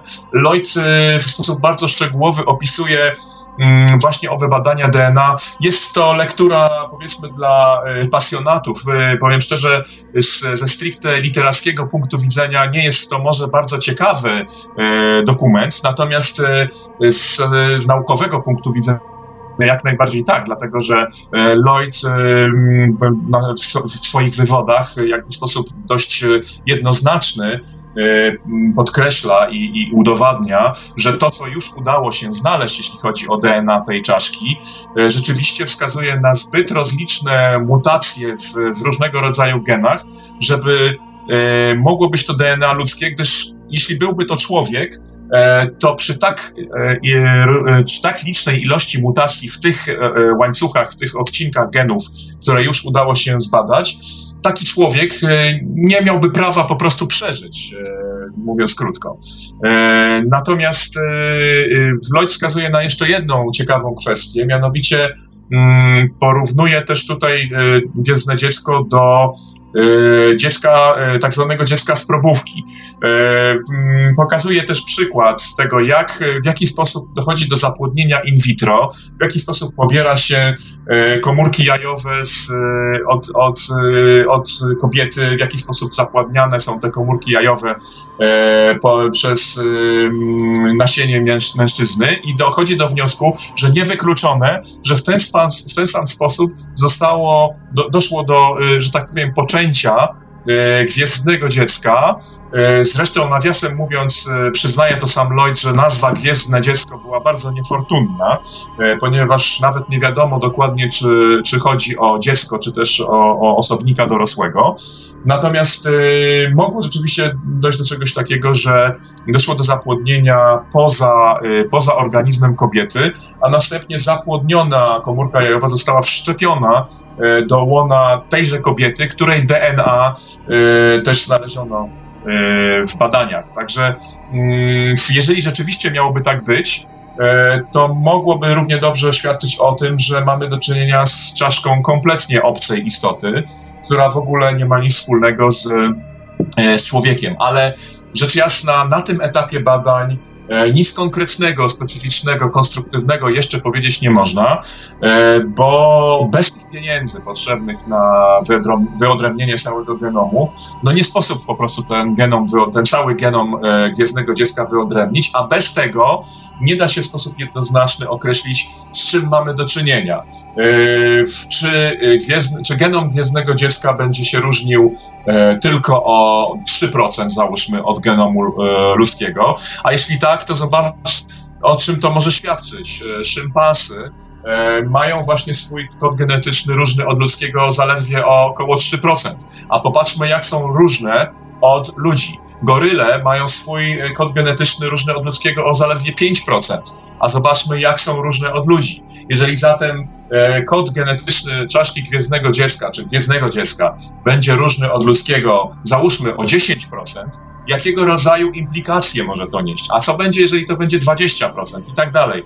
E, to rodzi niesamowite w ogóle implikacje i mogłoby świadczyć istotnie o tym, że mamy do czynienia z jednym z najważniejszych dowodów pochodzenia e, tego, tej istoty, z jednym z najważniejszych dowodów istnienia przynajmniej raz, jeden, jedyny raz tu na Ziemi jakiejś obcej e, rasy, obcej istoty ale dopóki te pieniądze nie zostaną zebrane, niestety nie można tego powiedzieć z całą jednoznacznością.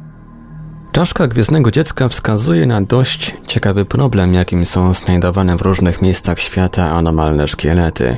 Chodzi m.in. o legendarne pozostałości karłów, gigantów i innych dziwnych ras, które zgodnie z opinią nauki, tej mainstreamowej, nie istniały. Jak pan uważa, czy archeologia i antropologia umyślnie ukrywają prawdę na temat tych istot? Zdecydowanie tak, niestety stwierdzam to ze smutkiem, a konstatuję to na podstawie bardzo ciekawych relacji e, dotyczących e, odkrycia czy odkrywania e, grobowców tego typu istot. Jest sobie taki, bardzo polecam, jeżeli ktoś z Państwa zna angielski, to, to polecam zajrzenie sobie na stronę. Jest taki norweski badacz, on się nazywa Terje Dahl, D-A-H-L. On prowadzi stronę na, w internecie właśnie poświęconą olbrzymom czy gigantom. E, I e, w, na tej stronie przytacza, podaje po prostu zeskanowane artykuły pochodzące e, z końca XIX i początku XX wieku. To są artykuły głównie z gazet amerykańskich dotyczące odkrycia właśnie grobowców czy grobów takich właśnie olbrzymów czy gigantów, istot, które jakby proporcjami, kształtem, wyglądem przypominają ludzi, ale które ma, mierzą od dwóch do nawet 3,5 metra wzrostu. A więc jeżeli są takie y, artykuły o tym, że gdzieś tam w jakiejś miejscowości odkopano taki, e, taki grobowiec, to no jest to dość mocny dowód na to, że rzeczywiście w, w jakiejś mniej lub bardziej zamierzchłej przeszłości tego typu istoty e, na tej planecie żyły. E, rzecz jasna, wiadomo, że może się zdarzyć, że wśród tych wszystkich artykułów część z nich to są E, tylko zmyślone historie, nie przeczę, ale jeżeli nawet tylko 2 czy 5%, albo nawet 1% z tych doniesień, z tych artykułów jest prawdziwych, to to wystarczy, żeby przynajmniej zastanowić się mocno nad istnieniem tego typu, e, tego typu ludzi. Trudno powiedzieć, czy to byli rzeczywiście ludzie, ale w każdym razie istot podobnych do ludzi.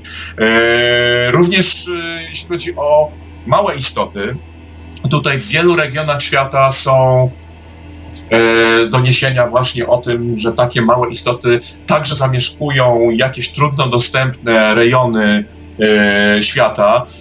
Zresztą no, słynne odkrycie tak zwanych hobbitów na wyspie Flores świadczyłoby o tym, że w, nie tak dawno temu, bo, bo, bo te istoty z, z Flores y, według badań naukowców żyły zaledwie kilkanaście tysięcy lat temu. Więc jest to w skali nawet istnienia człowieka, a co dopiero w skali e, istnienia całego życia na Ziemi, bardzo krótki okres. I oto okazuje się, że e, obok zwykłych homo, homo sapiens, czy innych gatunków rodzajów homo, żyły również homo florescensis, czyli małe istotki, które dochodziły do metra, może metra dwudziestu e, wzrostu. E, mało tego, ale e, dogrzewałem się również do mm, jakiegoś artykułu, w którym opisywano wywiad przeprowadzony z, z wodzem, szefem jednej z wiosek, właśnie tam w Indonezji. I on potwierdził, że widział, będąc dzieckiem, widział jeszcze taką istotkę, która na jego widok gdzieś tam umknęła w wyższe partie lasu. Więc oczywiście, no znowu, to jest tylko słowo. Wiadomo, że słowem można manipulować, ale znowu też nie bardzo wiadomo, dlaczego ten wóz wioski miałby y, zmyślać, jaki miałby tutaj zamysł, jaki miałby cel, żeby wymyślać takie historie. On, on nie jest osobą zainteresowaną y, tego typu badaniami, on nie jest osobą zainteresowaną tym, żeby do jego wioski y, zjeżdżali, zjeżdżali badacze i turyści, co się zresztą nie stało, ale opowiada tego typu historie, więc moim zdaniem E, istnienie tego typu istot, zarówno bardzo wysokich, e, jak i bardzo malutkich, e, jest wielce prawdopodobne. Zresztą spójrzmy na świat zwierzęcy. Ile mamy tutaj bardzo różnych gatunków stworzeń, bardzo podobnych, a jednak różniących się wzrostem. No weźmy, weźmy na przykład, nie wiem, jakiegoś ptaka olbrzymiego typu orzeł czy kondor, a z drugiej strony weźmy kolibra. E, to jest ptak i to jest ptak, a jednak jakże zasadniczo różnią się rozmiarami. E, jest jeszcze wiele innych e, gatunków zwierzę, wśród zwierząt, które różnią się bardzo zasadniczo rozmiarami, ale niekoniecznie kształtem, czy, czy, czy zachowaniem, czy wyglądem. W związku z tym nie widzę powodu, dla którego nie miałoby być tak również wśród ludzi. I no, te właśnie doniesienia i te odkrycia olbrzymów w grobowcach, jak i chociażby właśnie tych, tych hobbitów, z Flores dowodzą, że tak, taki dymorfizm e, w, w wielkości, w, w wzroście e, miał miejsce jeszcze bardzo niedawno, bo tak jak powiedziałem, no te kilkanaście tysięcy lat w skali istnienia nawet człowieka to nie jest znowu jakiś bardzo e, długi okres. Więc tak, ja jestem jak najbardziej zdania, że, że m, tego typu stworzenia może nawet dalej istnieją, a najlepszym dowodem na to, że tak może być, są pochodzące z bardzo różnych zakątków e, Wysp Salomona e, opowieści o takich właśnie istotach. Przejdźmy teraz do ostatniego z dzisiejszych tematów, czyli do Wysp Salomona. Przejdźmy teraz do tajemniczych smoczych węży. Co skłoniło Pana do wyprawy na Wyspy Salomona w poszukiwaniu tych tajemniczych obiektów? Jak ta wyprawa przebiegła? I czy zobaczył Pan to, czego Pan szukał? Yy, tak, to bardzo ciekawe pytanie, bo bo y, w ogóle Wyspy Salomona są krajem większości Polaków nieznanym, prawda? No, pytałem się swoich znajomych, czy wiedzą, gdzie są Wyspy Salomona. Niektórzy w ogóle nawet nie wiedzieli o istnieniu takiego kraju. Niektórzy wiedzieli, że taki kraj istnieje, ale nie byli w stanie wskazać go na mapie. E, jest to bardzo mały, mało znany Polakom i w ogóle Europejczykom e, kraj. Dla zainteresowanych mogę powiedzieć, że jest to kraj wyspiarski, znajdujący się między e, Papułą Nową Gwineą a Vanuatu e, na północny wschód od Australii, e, mniej więcej 3 godziny lotu od Australii.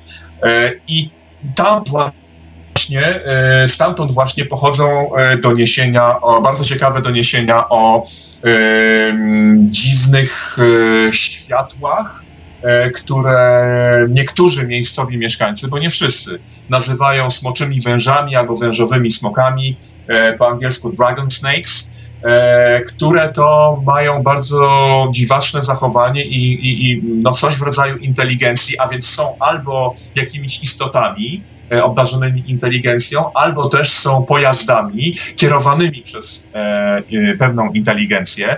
E, zainteresowałem się tym tematem w zasadzie przez przypadek. Po prostu któregoś pięknego dnia szukałem stron poświęconych E, właśnie takich, takim e, dziwnym, zagadkowym tematom. E, I natknąłem się na książkę napisaną przez pewnego Australijczyka, Mariusa Boyrajona, który przez długi czas przebywał na Wyspach Salomona, a to dlatego, że ożenił się z tamtejszą kobietą, a wcześniej jeszcze miał też doświadczenie z pobytu w dżungli, bo mieszkał przez długi czas E, na Papui Nowej Gwinei.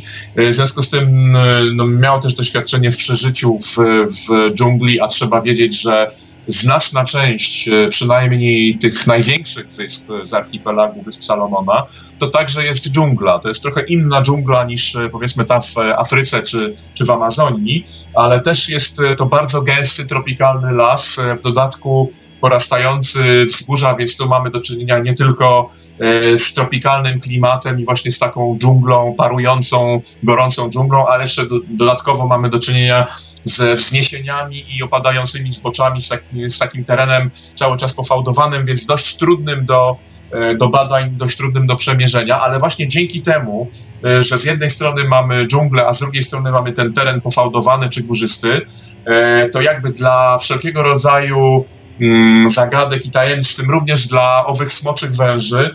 Jakby jest to teren no, wymarzony do, powiedzmy, schowania się, mówiąc, y, mówiąc językiem potocznym.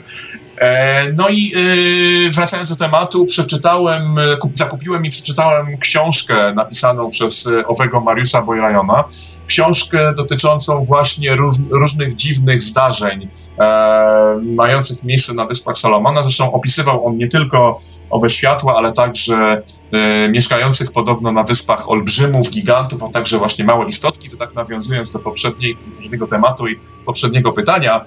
E, natomiast jednym z e, tematów, e, które również opisywał, były owe dziwne światła, które miały bardzo dziwaczny zwyczaj, mianowicie w dość określonych odstępach czasu z bardzo konkretnego jednego miejsca wznosiły się ku górze właśnie za tych wierzchołków, za tych pagórków czy gór, następnie odlatywały w stronę oceanu, E, zanurzały się w tym oceanie, przebywały pod wodą jakiś tam określony czas, po czym wynurzały się z tego oceanu i powracały z powrotem w to samo miejsce, z którego wylatywały. E, rybacy, miejscowi mieszkańcy, którzy obserwowali te światła, Czasami próbowali nawiązać e, jakiś kontakt, machając rękami, machając e, latarkami, które, mieli na pokładzie swoich łódek. I zdarzało się czasami, że w stronę e, tych rybaków był wystrzeliwany promień jakiegoś światła czy jakiejś energii cieplnej. Niektórzy z tych rybaków kończyli w szpitalu z poparzeniami, a ich łódki były całkowicie albo częściowo popalone, co świadczyło świadczyłoby po pierwsze o tym, że znowu mamy do czynienia z jakąś e, inteligentną energią, a po drugie, że z energią e, niezbyt e, przyjazną ludziom. W związku z tym, że interesują mnie tego typu sprawy i w związku z tym, że również no nieczęsto ma się okazję pojechać w miejsce, w, którym UFO, bo cokolwiek to jest, można to określić mianem UFO. Te, te pojazdy czy te obiekty są niezidentyfikowane, więc rzadko ma się okazję Gracias. Przeczytać o tym, że UFO e, pojawia się regularnie w określonym miejscu. Zazwyczaj jak mowa o UFO, to mamy do czynienia z e, obiektami, które pojawiają się nie wiadomo kiedy, nie wiadomo gdzie. Doniesienia są z różnych miejsc świata, e, z różnych okresów czasu i trudno jest wrócić w to samo miejsce w tym tylko celu, żeby dostrzec ewentualnie taki obiekt ponownie. Natomiast tu mieliśmy do czynienia, czy mamy do czynienia z czymś, co się powtarza regularnie w tym samym miejscu. W związku z tym pomyślałem sobie, że warto by to sprawdzić. Wówczas dysponowałem jeszcze takimi możliwościami i czasowymi, i finansowymi, że mogłem sobie pozwolić na e, wyjazd e, na Wyspy Salomona. E, wyjechałem tam dwukrotnie. Najpierw na krót, krótki wyjazd, trwający zaledwie 4 tygodnie, a potem na dłuższy wyjazd trwający 4 miesiące. Jeśli chodzi o ten krótki wyjazd, oczywiście w tak krótkim czasie no nie udało mi się dokonać wielu rzeczy, tak, bo, no bo czas nagnił. Natomiast co ciekawe, to właśnie podczas tego krótkiego pobytu pierwszego udało mi się zaobserwować dziwne światła, e, które mogły, ale wcale nie musiały być owymi smoczymi wężami. Natomiast niewątpliwie były to jakieś manifestacje świetlne, e, które nie pasowały ani do samolotu poruszającego się po niebie, e, ani do śmigłowca, E, ani do samolotu, gdyż e, jak wiadomo samolot czy satelita e, poruszają się po niebie z jakąś tam prędkością i nie są w stanie zawisnąć nad ziemią w, w bezruchu. Z kolei helikopter może zawisnąć nad ziemią w bezruchu, ale nie jest w stanie wykonywać manewrów typu ruch w, górę lub w dół albo z lewa na prawo i odwrotnie w bardzo błyskawicznym, szybkim tempie. Natomiast to światło które udało mi się zaobserwować u, u, u stoku jednej z gór, e, poruszało się właśnie takim bardzo dziwnym ruchem, to w górę, to w dół, to w lewo, to w prawo, bardzo szybkim e, ruchem, takim powiedziałbym e, skokowym, e, co no, moim zdaniem nie, nie, nie, nie można tego światła przypisać żadnemu znanemu nam obiektowi, żadnemu, żadnej znanej nam maszynie, ani żadnemu znanemu nam e, zjawisku przyrodniczemu czy biologicznemu. E, nie twierdzę, że to było UFO w sensie statku powietrznego obcych cywilizacji, ale twierdzę, że było to UFO w sensie takim, że był to jakiś obiekt niezidentyfikowany, którego, e, którego ja przynajmniej nie byłbym w stanie przypisać do żadnej, żadnej znanej nam rzeczy. Natomiast podczas drugiego pobytu na Wyspach Salomona, e, czyli tego długiego czteromiesięcznego, żadnych świateł niestety nie udało mi się zaobserwować.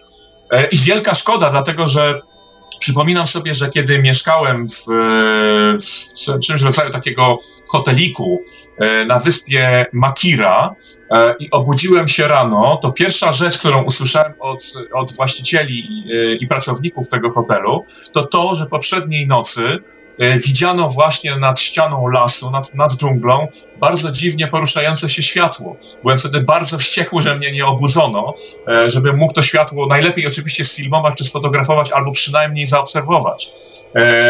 Natomiast udało mi się, jeśli chodzi o badanie świateł, ja się skoncentrowałem wówczas na owych olbrzymach i gigantach. Mniej zająłem się badaniami tych świateł, ale jeśli chodzi o te światła, udało mi się E, namówić jednego e, z mieszkańców Wysp Salomona do tego, żeby opowiedział mi bardzo ciekawą historię dotyczącą tego, jak wiele osób podczas wesela, które wówczas było odprawiane, wiele, wielu osobom w tym samym czasie udało się zaobserwować bardzo dziwne światło, które e, gdzieś tam schowało się za drzewami i praktycznie znikło. Kiedy e, ludzie się tam udali w stronę tej polany, w, w, w której kierunku owo światło się udało, w zasadzie już nic nie zastali. E, pytanie, co to mogło być? E, światło obserwowane przez wielu, wiele osób poruszające się w miarę jednostajnie tuż nad wierzchołkami e, drzew, właściwie w sposób bezgłośny, nagle lądujące jak gdyby na ziemi, a po czym po przybyciu ludzi na miejsce nic tam nie było. Czy to była jakaś zbiorowa fata morgana, czy to był jakiś dziwny obiekt nieznanej nam cywilizacji, czy to było jakieś dziwne zjawisko przyrodnicze, czy to mógł być piorun kulisty. Trudno powiedzieć, ale, ale są takie doniesienia, z wielu miejsc Salomona, obserwacjach e, obiektów, kul, świateł poruszających się wyżej lub niżej e, nad Ziemią, a również na forum e, poświęconym lokalnym dyskusji między lokalnymi mieszkańcami. Są takie również fora internetowe, na których wypowiadają się miejscowi mieszkańcy. Tam również znalazłem bardzo wiele ciekawych opisów ludzi, którzy również tego typu światło obserwowali. Mam opis na przykład od pewnej mieszkanki Wysp Salomonu, Salomona, która obserwowała światło na niebie e, które następnie zanurzyło się pod wodę w oceanie i płynęło sobie niczym łódź podwodna, a więc najpierw zachowywało się jak samolot, a potem jak łódź podwodna. Niewykluczone zatem, że mamy tutaj na Wyspach Salomona do czynienia z jednej strony z jakimiś niewyjaśnionymi mocami czy z niewyjaśnionymi cywilizacjami, a z drugiej strony e, z obiektami pochodzącymi, a jak najbardziej z Ziemi, obiektami e, super ściśle tajnymi, być może badanymi tam na Wyspach Salomona albo wykorzystywanymi, e, które zachowują się w sposób nam nieznany. E, tak czy owak, czy są to światła pochodzące gdzieś tam z kosmosu, e, czy są to światła należące do obiektów jak najbardziej ziemskich, jest to sprawa bardzo ciekawa i niewątpliwie warta zbadania. I powiem szczerze, że oczywiście, gdybym dysponował w tej chwili takimi możliwościami, to niewątpliwie udałbym się z powrotem na Wyspy Salomona, tym bardziej, że w tej chwili mm, akurat znowu nie jeśli chodzi o światła, tylko bardziej jeśli chodzi o te powieści o olbrzymach, e, powiedzmy, że coś, coś się znowu tam dzieje, coś się znowu kroi. Mój kolega, mój znajomy, z którym byłem na Wyspach Salomona przez pierwszy miesiąc, e, chce znowu tam pojechać e, i dalej e, badać tę sprawę. Także to jest temat jak najbardziej otwarty i przypuszczam, że trzeba by jeszcze wielu takich wypraw, kilkumiesięcznych, albo jednej, ale bardzo długiej, żeby tę sprawę ewentualnie móc w jakiś tam sposób rozwikłać. No właśnie, czy działo się coś nowego od Pana powrotu w sprawie smoczych węży? Czy możliwe, że w miejscach takich jak Wyspy Salomona, czy jak uznają niektórzy Himalaje, rzeczywiście mogą istnieć jakieś bazy obcych? E, jeśli chodzi o Wyspy Salomona, miałem rzeczywiście od swoich e, salomońskich znajomych e, doniesienia o tym, że znowu widzieli tego typu światła.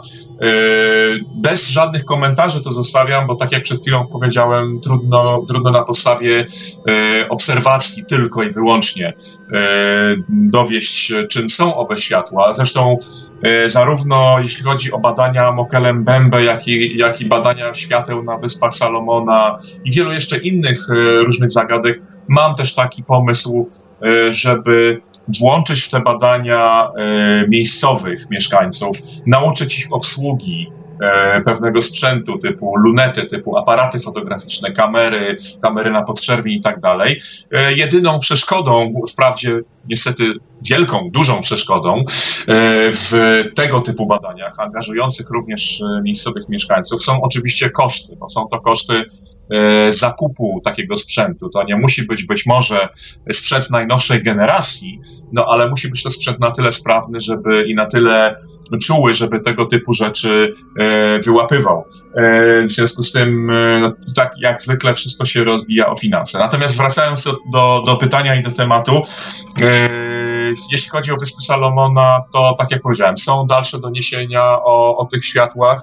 E, więc jak najbardziej owe smocze węże, czy też cokolwiek to jest, tam się dalej pojawia. E, trzeba by po prostu zorganizować tam kolejną wyprawę. Jeśli chodzi o Himalaje i różnego rodzaju inne, e, inne e, rejony. Słyszałem oczywiście o, czym, o czymś takim, że również tam pojawiają się różnego rodzaju światła. Są to rejony, no w gruncie rzeczy tak samo odległe i, i, i pozbawione ludzi jak Wyspy Salomona, nawet bardziej, bo jednak Wyspy Salomona są stosunkowo małymi wyspami, więc tam to zagęszczenie ludności, mimo że w środku wyspy może znajdować się niezamieszkana dżungla, ale ta wyspa jest stosunkowo mała, ma powiedzmy kilkadziesiąt kilometrów długości i kilkanaście kilometrów szerokości, a w przypadku Himalajów są to połacie znacznie większe, więc jest bardzo możliwe, że e, tam także dochodzi do różnego rodzaju obserwacji. Natomiast e, ostatnio nie natknąłem się na żadne nowe informacje dotyczące obserwacji świateł, zwłaszcza regularnie pojawiających się świateł e, nad Himalajami, e, czy powiedzmy nad Altajem, bo tam także tego typu światła widywano. E, więc trudno mi się jakoś jednoznacznie tutaj na ten temat wypowiedzieć, ale ja zawsze, tak, tak jak zresztą już o tym wcześniej dzisiaj mówiłem, zawsze się troszeczkę a nawet może powiedziałbym dość, dość mocno, w swoich dociekaniach i ewentualnych badaniach także opieram na tym, co mówią miejscowi mieszkańcy. To jest dla mnie dosyć ważne, dlatego że naukowcy, sceptycy ignorują często taką przekazywaną z pokolenia na pokolenie mądrość i wiedzę miejscowych mieszkańców, a tego typu opowieści o, o, o światłach, o różnych istotach i tak dalej, one przecież nie powstały wczoraj, one nie zrodziły się z obecnym pokoleniem e, tych, tych rdzennych mieszkańców, tylko one e, liczą sobie dziesiątki, setki, a może, może nawet tysiące lat. Są przekazywane z pokolenia na pokolenie, co świadczyłoby o tym, że y, tego typu dziwne zjawiska widywane są już od bardzo, bardzo długiego czasu. Ale tak jak mówię, jeśli chodzi o y, Himalaje, auta i tak dalej, nie mogę się wypowiadać, gdyż y, po pierwsze nie byłem w tamtych rejonach, po drugie nie słyszałem ostatnio o żadnych nowych manifestacjach. I ostatnie pytanie w dzisiejszej audycji. Um, niestety mamy troszeczkę ograniczony czas, ale mam nadzieję, że uda nam się to pytanie również poruszyć. Tajemnica UFO z Wysp Salomona jest dość kontrowersyjna ze względu na osobę, która zapoczątkowała szum wokół tej sprawy. Co to za człowiek i jak patrzy pan na niego z perspektywy lat? Tak, rzeczywiście. Mowa oczywiście o tym właśnie Mariusie Bojrajonie, o którym już wcześniej wspomniałem, który jest autorem y, książki, od której cała, całe moje zainteresowanie Wyspami Salomona się zaczęło. Y, faktycznie y, to prawda, on jest człowiekiem dość, powiedzmy, psychicznie niezrównoważonym, tak to określmy. I tu są różne teorie e, dotyczące tego, dlaczego. Jedna z tych teorii mówi, że po prostu e, ma jakiś tam, jakąś chorobę psychiczną, coś jest z nim nie tak. Ewentualnie to jego zrównoważenie, niezrównoważenie psychiczne wynika z nadużywania alkoholu, tudzież innych używek. E, druga teoria mówi o tym, że e, choroba jego, nazwijmy mózgu wynikła z tego, że pracował przez długi czas e, w wojskowości, gdzie zajmował się e, remontami e, samolotów i śmigłowców, między innymi obcował z różnego rodzaju odczynnikami chemicznymi, mającymi bardzo negatywny wpływ na zdrowie fizyczne, między innymi także na, na, na funkcjonowanie układu nerwowego. Trzecia teoria jest e, najciekawsza, choć e, bardzo trudna do zweryfikowania, a mianowicie mówi o tym, że jego niezrównoważenie e, i nerwowość wynikają z tego, iż w pewnym momencie, kiedy on sam zaczął angażować się w badania dotyczące owych dziwnych świateł, olbrzymów i tak dalej, został po prostu aresztowany i e, jak to się popularnie mówi, zrobiono mu wodę z mózgu, zrobiono mu pranie mózgu, przesłuchiwano go w sposób e, dość brutalny, zarówno fizycznie brutalny, jak i psychicznie brutalny i po prostu zniszczono jego psychikę, zniszczono jego ego, e, stąd właśnie jego co najmniej dziwaczne zachowania. Ja sobie oczywiście zdaję sprawę z tego, że to, co napisał Boy Ryan e, w swojej książce, nie musi być w 100% prawdą. E, zresztą dwa ostatnie rozdziały jego książki rzeczywiście no, są pewnego rodzaju testem na, na, na zdrowy rozsądek e, raczej czytelnika, powiedziałbym, nawet bardziej niż samego autora, bo z rzeczy, o których pisze Ryan są rzeczywiście no, tak trudne do uwierzenia, że, mm, że no, po prostu naprawdę trudno dać im wiarę. Natomiast yy, ponieważ rozmawiałem z miejscowymi mieszkańcami, w tym także yy, z Josephem, który współpracował, nie, niejaki Joseph zamieszkujący na wyspie Guadalcanal, który współpracował z Mariusem Boyranem, zna go, zna go osobiście. Rozmawiałem zatem z różnymi, z różnymi miejscowymi mieszkańcami. Sam zaobserwowałem E, jakiegoś rodzaju dziwaczne światła, być może smocze węże, być może nie, ale na pewno jakiegoś rodzaju bardzo dziwne światła. E, z, z bardzo wielu e, regionów Wysp Salomona, z wysp oddalonych od siebie dość znacząco, gdzie mówi się różnymi językami, gdzie ludzie zamieszkujący te wyspy, no raczej są bardzo małe szanse na to, żeby się kiedykolwiek E, spotkali, a tym bardziej przewidzieli, że tego i tego dnia ja będę z nimi rozmawiał, a mimo to ci ludzie e, wszyscy też mówili mi o tym, że e, albo sami widzieli, albo znają kogoś, kto widzieli kości olbrzymów. Nawet powiem szczerze, że gdyby nie brak czasu, bo już musiałem wracać do Polski, to były dosłownie ostatnie dni mojego pobytu w, na Wyspach Salomona. Gdyby zatem nie brak czasu i niestety kończące się fundusze, to pojechałbym w jedno takie miejsce, o którym dosłownie właśnie w ostatnich dniach mojego pobytu powiedziano mi, gdzie e, są chaty, okrągłe chaty zbudowane z trzciny i drewna, podpierane takim słupem, tylko że ten słup to jest kość udowa e, jednego z takich olbrzymów.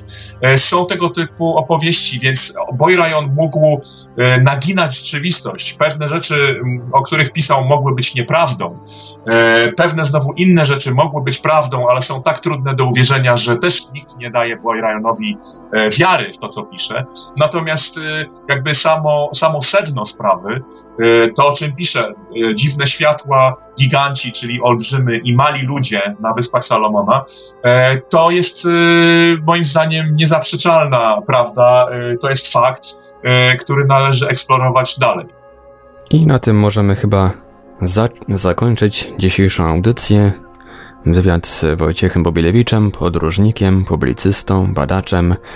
Może na koniec parę słów jeszcze o planowanej podróży, tak na zachętę, gdyby ktoś planował z naszych słuchaczy i czytelników wziąć udział, a jeszcze się nie zdecydował. Bardzo chętnie, oczywiście. Y, już mówię o co chodzi dla tych czytelników czy słuchaczy, którzy y, albo dzisiaj nas posłuchali, a mam nadzieję, że to będzie również nagrane, ta audycja będzie dostępna w archiwum, ewentualnie dla tych słuchaczy, którzy dołączyli później. E, tłumaczę już, że mam taki plan czy zamiar wyjazdu z wyprawą do południowego Kamerunu w poszukiwaniu stworzenia, które nazywa się Mokelem Bembe. E, wszystko, jeśli chodzi o termin wyjazdu, uzależnione jest od funduszy. Jeśli uda mi się pozyskać fundusze, e, wyjazd planowany jest e, na listopad tego roku. Oczywiście, jeśli okaże się, że funduszy zabraknie, ta wyprawa niewątpliwie dojdzie do skutku, tyle że będzie musiała być przesunięta w czasie. Chodzi o to, żeby odbyła się w porze deszczowej, czyli właśnie w tym terminie pod koniec roku, niestety, tylko to jest możliwe. I e, moim e, zamiarem jest e, pobyt długi, to znaczy zamierzam spędzić na Wyspach, nie na Wyspach Salomona, tylko w Kamerunie od dwóch do czterech miesięcy angażując również w badania miejscowych, czyli tutaj jeszcze jest kwestia pozyskania funduszy na zakup różnego rodzaju sprzętu, przede wszystkim zaś kamer uruchamianych na podczerwień i przeszkolenia miejscowych mieszkańców. Zamierzam także pozostać w określonych rejonach E, w jednym miejscu raczej niż przemieszczać się łódką z jednego miejsca na drugie, tam gdzie widziano Mokolembembę. E, wolę raczej pobyt stacjonarny. Istnieje pewne prawdopodobieństwo, aczkolwiek w tej chwili jest ono jeszcze nieokreślone, że uda mi się dołączyć do wyprawy, którą również planuje wspomniany już dr Bill Gibbons. Oni teraz planują w listopadzie właśnie wyjazd e, do Kamerunu e, i być może uda mi się też do nich dołączyć. Oni planują wyjazd trwający od 4 do 6 tygodni i mają już bardzo określony, specyficzny rejon, który chcą przebadać, bowiem e, twierdzą, że tam właśnie istnieje największe prawdopodobieństwo odnalezienia Mokelembembe. E, natomiast jeżeli uda mi się nawet do nich dołączyć, to moim zamiarem, chyba że oczywiście Mokelembembe zostanie wtedy odkryte, znalezione i sfotografowane, ale jeśli nie, to chciałbym zostać trochę dłużej. Jeszcze, mówiąc językiem potocznym, trochę poszperać i powęszyć. E, wyprawa samotna oczywiście ma swoje e, plusy, bo wtedy decyduje sam, y, w jaki sposób chce przeprowadzać badania i gdzie, gdzie chce się udać. Ale oczywiście wziąwszy pod uwagę y, ogrom tego przedsięwzięcia, a także bezpieczeństwo, warto jest jednak chyba wyjechać y, w co najmniej dwie osoby albo nawet więcej. Dlatego jeżeli ktoś byłby zdecydowany udać się tam albo na cały okres trwania wyprawy, albo przynajmniej na część, to bardzo serdecznie zapraszam. Jest moja strona poświęcona tej wyprawie i poświęcona samemu zwierzęciu E, ona się nazywa e, Mokele kreska mbembe kreska search po angielsku s-e-a-r-c-h.com